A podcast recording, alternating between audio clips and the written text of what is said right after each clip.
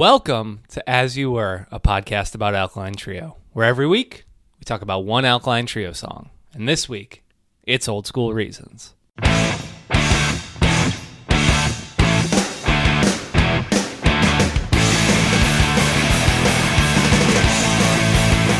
Wanna move the town to the class city rock out. That was uh first Clash record I got. Yeah, I think Loved that was it. the that was the first one that I heard too. Although I heard late, I heard like London Calling era songs like in the house growing up. Yeah, I when mean was they were like, big. When I was like eighth grade, I want to get into punk. Yes. That was the record, and that's the U.S. version of Yeah. that album. Yeah, US version. That's the one I had first. It's the same thing of literally me saying to my one uncle, "I want to get into punk," and then him be- buying me a handful of CDs. One of which was this, and also the Clash on Broadway collection, Yeah, which is had one too. awesome. Um, but I got that.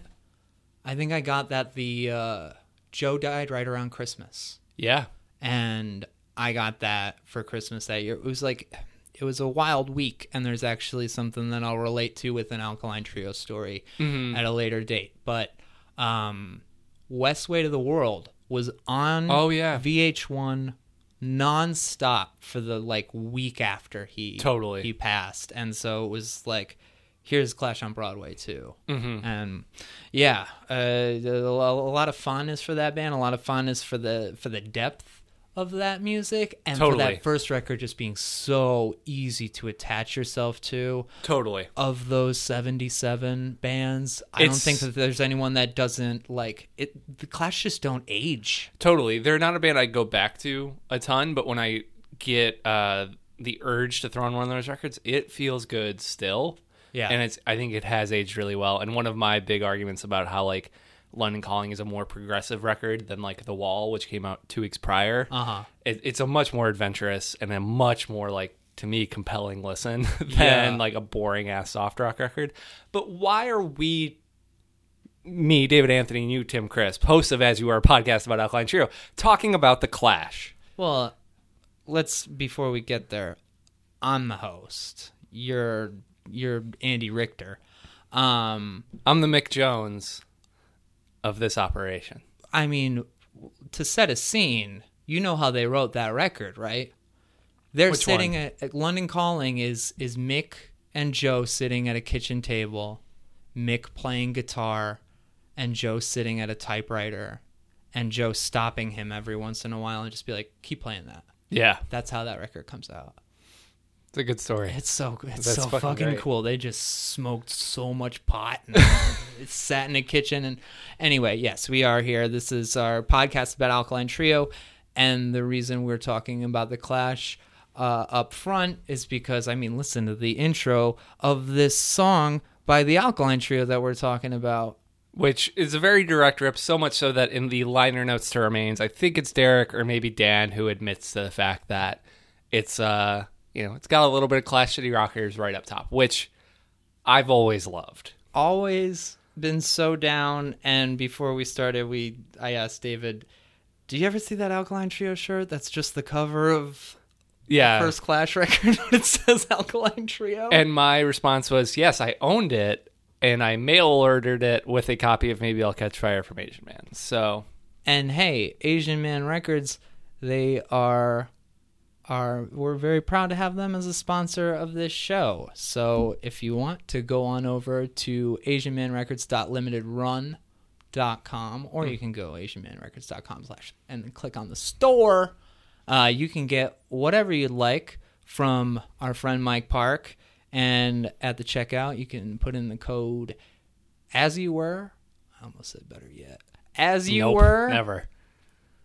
And you will get 10% off. So you can get 10% off of uh, your favorite Alkaline Trio records. What else have we got over there, David? I mean, there's a lot of good stuff. If we're talking T-shirts, they've got a bunch of cool stuff in there. They've got that cool uh, Matt Skiba Omen shirt that's tight. They've got a lot of cool Bomb the Music Industry shirts in stock right now, so Yeah. like you should really hop on that. Um, but I'm gonna plug this because uh, I plugged it in one of the episodes. I think the Patreon Uh, the Warm Thoughts record, I went swimming alone. I think is really great. And Elliot's on tour. He just got his car just got broken into. Um, had some gear stolen. So go there, pick up that record, give it a listen, throw some money his way. You're helping Mike. You're helping Elliot. You're helping us. It's a win-win-win. Win. Win. Win. Old School Reasons. The song Yes. by the Alkaline Trio that appeared on the Thick Records compilation Oil Chicago Punk Refined. Now Thick Records kind of an interesting label if you look at their discography because they are connected to bands from Chicago like the Blue Meanies and uh, the Methadones and the Tossers, uh, kind of the like like late 90s into early 2000s like Chicago punk staples, but they've also got like connections to Omaha.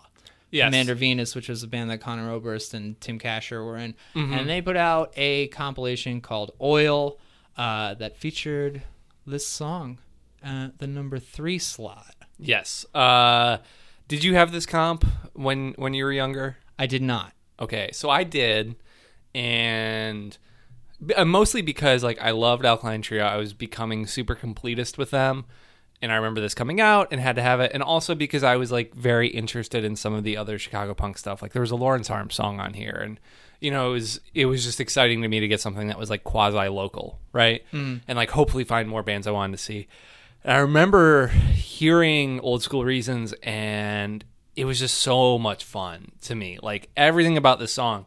There's not another song in the Alkaline Trio discography where I'm like, oh, it sounds like this. And I think part of that is because it's like, it's got that little Clash City Rockers reference up top.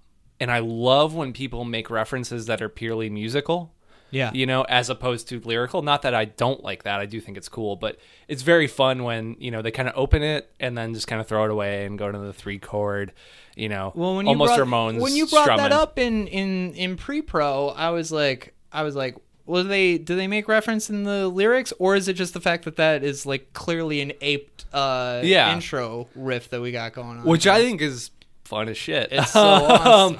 and I love this song because, and I've probably touched on it before on this podcast, but just like I love when they trade off vocals and sing together, and like that's something I've always really appreciated because at the time specifically. I was feeling so much like a Matt guy, where I was like drawn to Matt Skiba and his songs and his lyrics more than Dan's and this was kind of a bridge for me to get into both of them a little more Interesting. because the way Dan sang that chorus and just hearing like he could you know his songs always felt mm, mm, this is speaking in generalities but a little slower uh huh. you know a little more delicate and I liked hearing him just like really go for it on this song and I like that you know I love the vocal phrasing I love when people do those kind of like especially in like the second verse, like those really jagging constructions, and you sing kind of in between them. Yeah. I just it, it had a lot of what I really liked, and it was just so raw and lo-fi in a way that not even early stuff was. Like they understood their band a little better.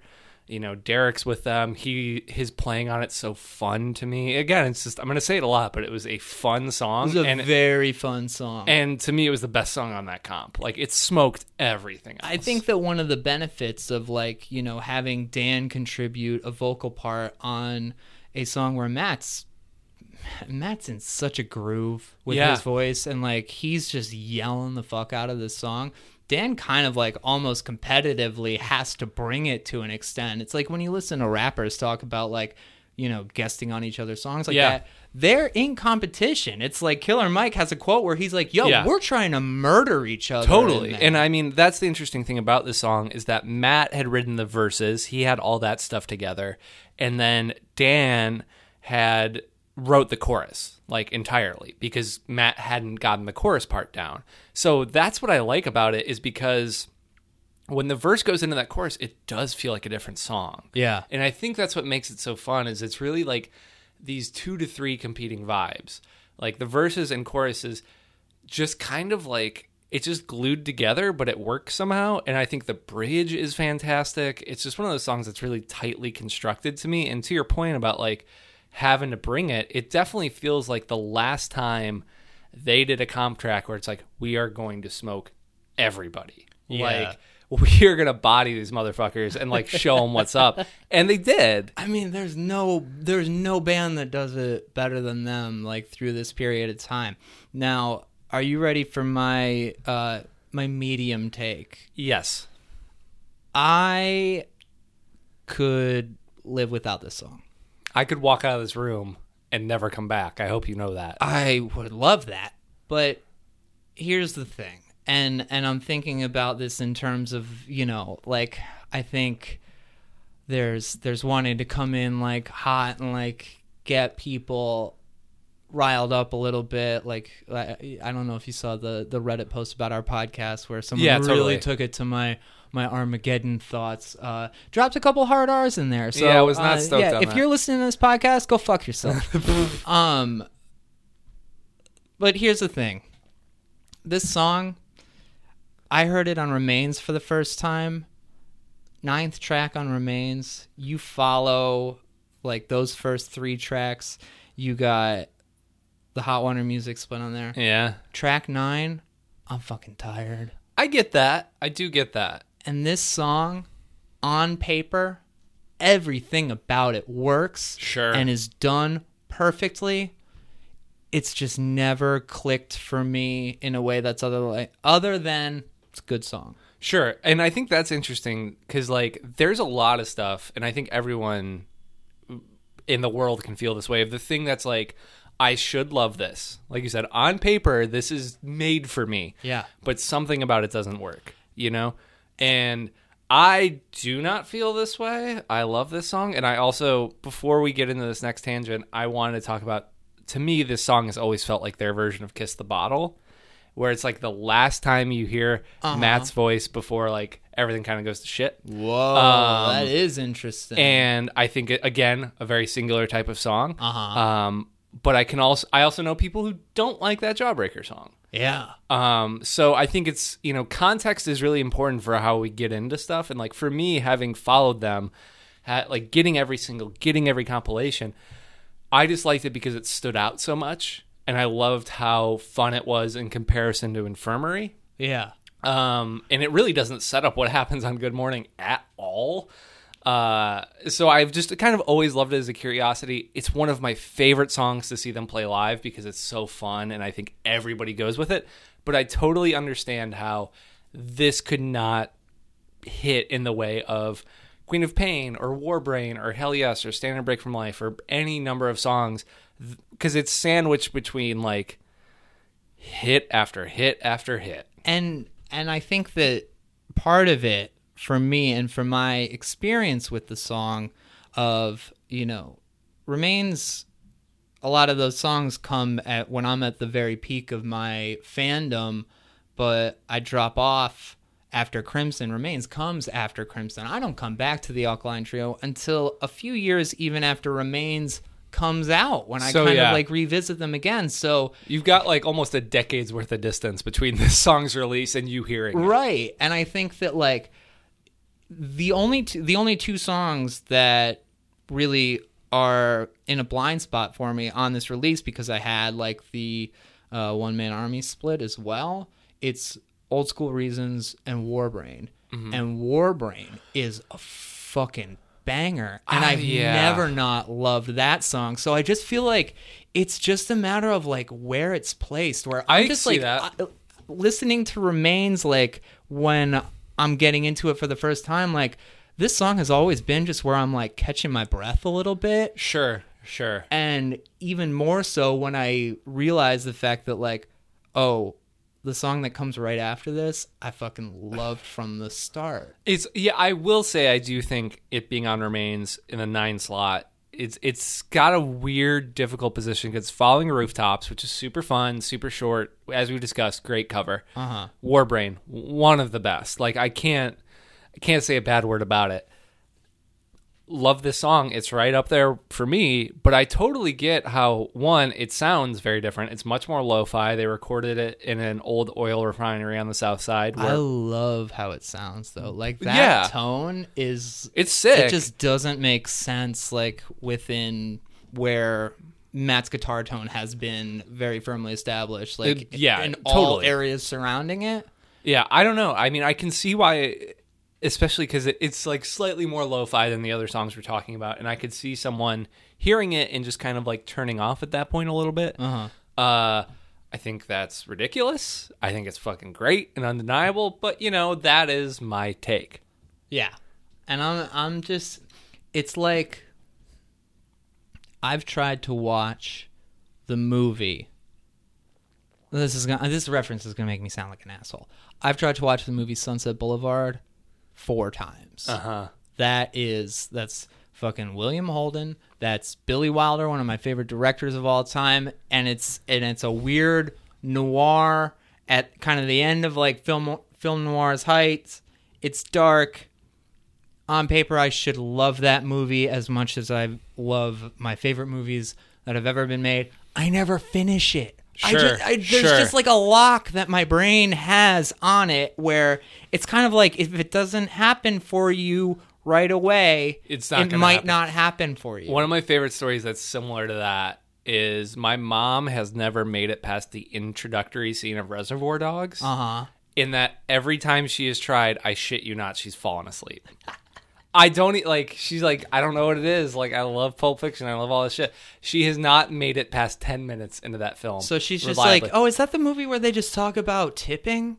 basically, basically, that's all she knows. I remember when I was like, you know, 12, 13, we tried watching it once, and we started, and I was like really into it, and I turned around and she's just knocked out on the couch, yeah. and I was just like, it's some people you just can't get over the hump. I have like very similar things with like certain things that like, oh, you would love this, and it's just I- I don't.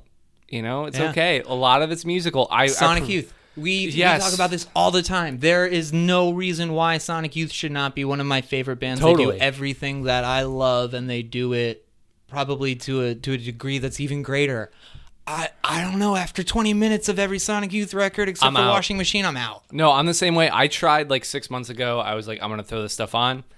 Not, it doesn't do it for me. Um, I've largely felt the same way about Joy Division historically. Yeah, Um, I could see that. where like they have songs I really like. It doesn't hit me. I've famously said that about Radiohead, where like I don't hate them, but I try once a year some of these records, and it's Uh-huh. just like aside from In I'm kinda Rainbows, same way with Radiohead too. Yeah. Or like you know when we were talking about we were talking about Beck. Yeah, the Beck's the 1998 same way. episode. It's like this guy. This guy comes from something I love. Mm-hmm. K Records. He's working with Calvin at the beginning, and then he goes into this Americana like weirdo territory. He's doing it sort of parallel to a lot of my favorite people who were doing the thing at that time Yeah.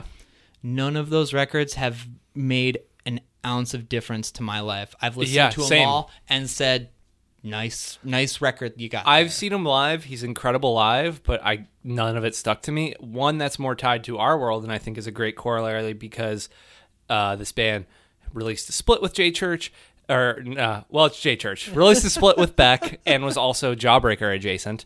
Uh, J Church never did anything for me. Yeah, I have a couple J Church records, and they're a band that I buy when I see those LPs for like eight bucks. It's like, yeah, I should I should get this.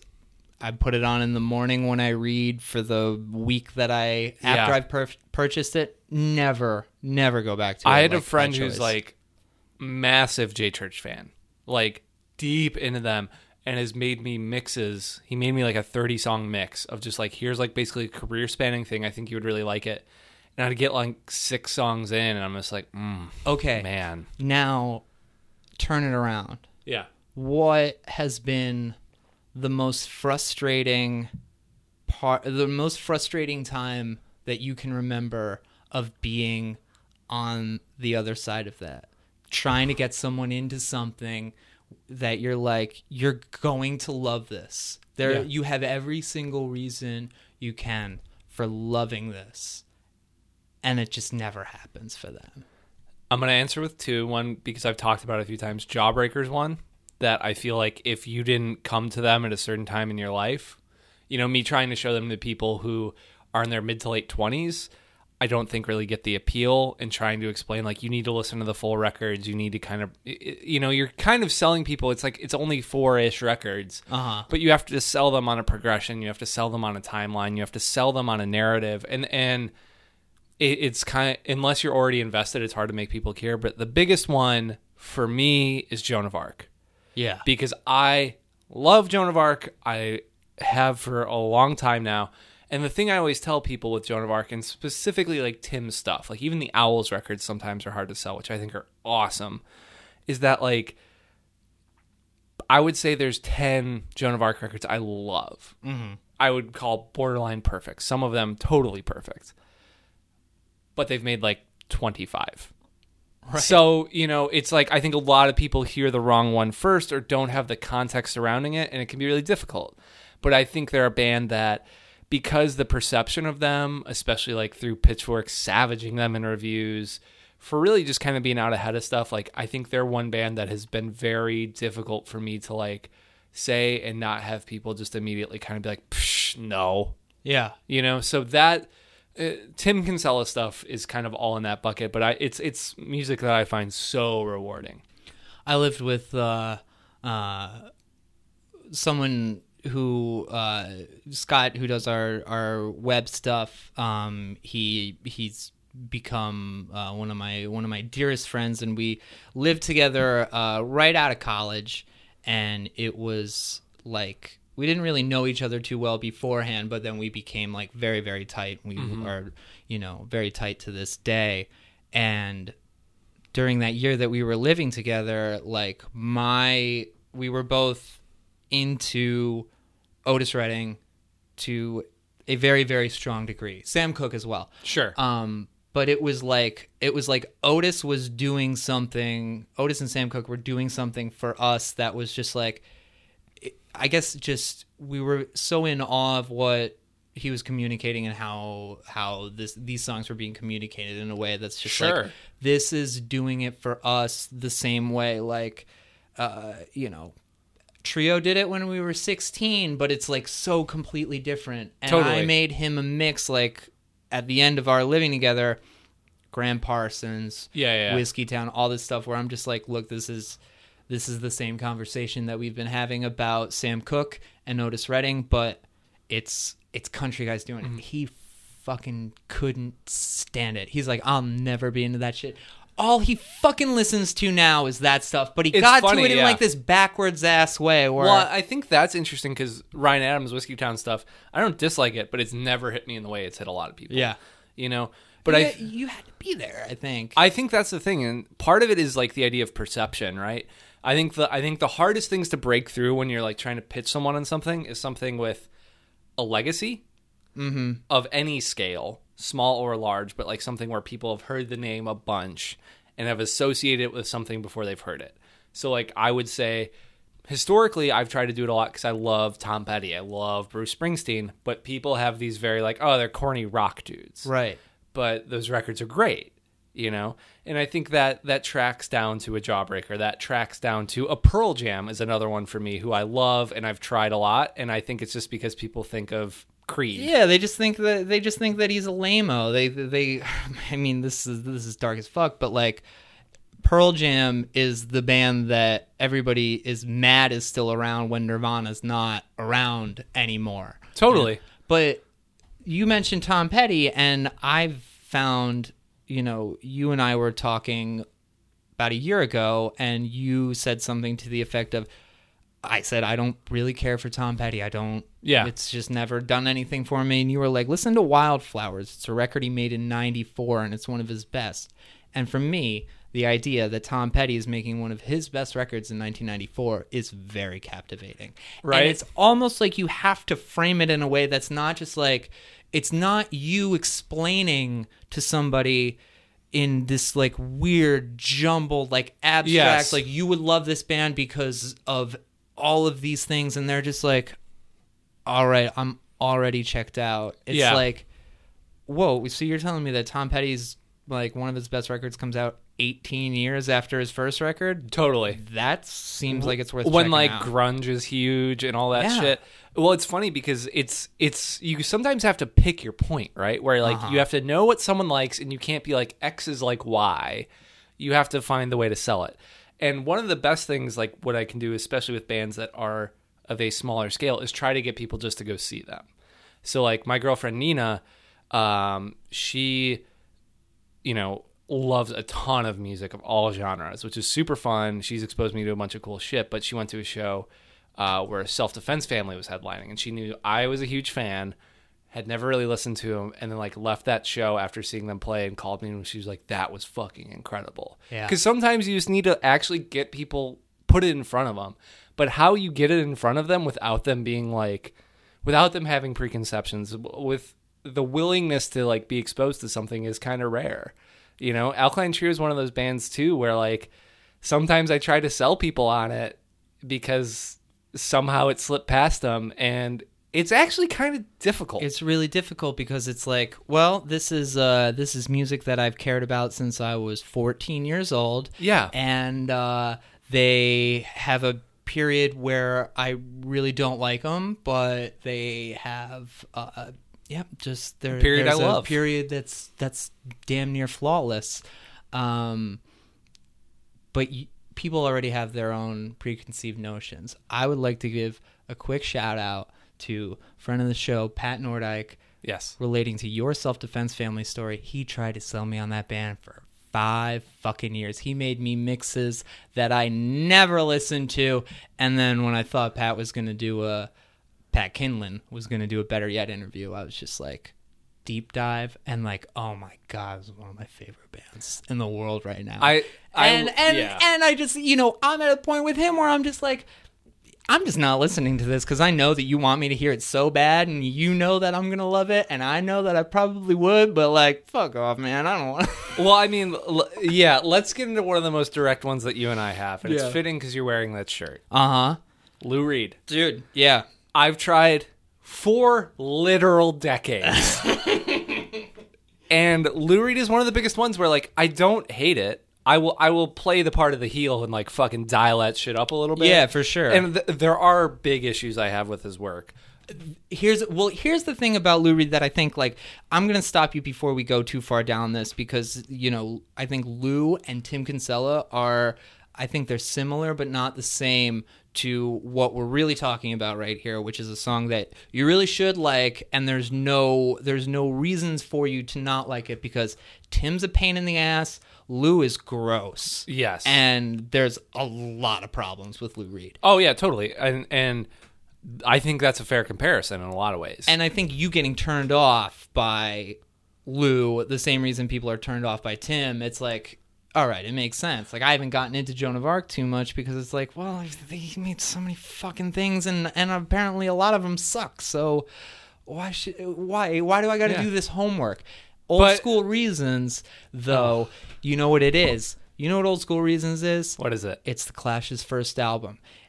But if you hear London Calling when you're Sure. two- when it's Sure. a few years before you're like ready to understand and contextualize like where this band is coming from and then what they're taking in and putting into a double LP, Yes. London Calling is not going to mean shit to you. Absolutely. And, and you'll you will have missed out on the thing that you turn on. Clash City Rockers, the first song on the U.S. version of that Yeah. self-titled record. You hear that and you're just like, I'm in love with this band. Yeah, you know, and I, I, context is going to be everything for everyone. Yeah. you know, like there are records I can look at and be like, it's a classic. I can't say a bad word about it. I do not like it. You know, and that's not because I think it's bad. I can recognize it's a good thing. It's not for me, and that's fine. And that's how I feel about a lot of Lou Reed. That's how I feel about all of Neil Young. Uh-huh. Um, we've been over this. Yeah. Uh, Neil Young is just, it, it's the same way I feel about Sonic Youth. Honestly, I try and I'm Yeah. like, this is fine. And then I'm just bored Yeah. off my ass. Well, uh, I'm not gonna I'm not gonna push too hard because it's it's just gonna make things worse for you. You just kind of gotta hope that one day maybe it clicks, but maybe it doesn't. That's kind of that's kind of how things are. yep. Um, that's a really nice uh, backwards way for for me to go on the record and say like I don't dislike anything about this song. I just don't really care about it. Yeah. And I think that's, uh, everyone's got shit like that at the point we're getting at. Uh, tell us what you don't like, but should like over at As You Were Pod. Uh, that's our Twitter account. And let's let's keep this conversation rolling. But before we go, what do you rank this song? What do you rate this song? Not rank. Five reasons out of five, baby. Wow. Yep. Okay. Um see I look at it and I say I say like this is a four to four and a half max if you love this song. Nope. That seems like it's over the top for me, but I'm just gonna safely give this a three out of five. It might seem meaningless to you, but it means everything to me. I'm fucked without you. Uh, go over to AsianManRecords.com.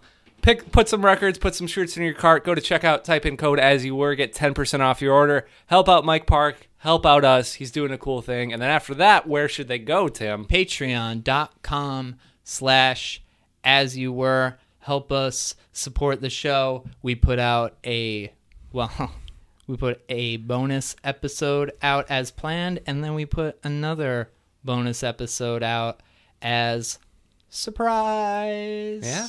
um, Who would have thought? well that's kind of what happens when you have alkaline trio related news When th- breaking things are happening. um this is a this is a podcast that we don't feel is cursed we do it because we like uh, spending time together and having these conversations and it's been a lot of fun having those conversations come in from all y'all out there it's so nice to get feedback subscribe to it on apple podcasts leave us a nice review hit us up on the socials the email the Patreon, all of the things. We will be back next week with another one, and we'll see you then. Thanks, Bubbles. My life. Over and over again, it's just my fucking life. It might seem meaningless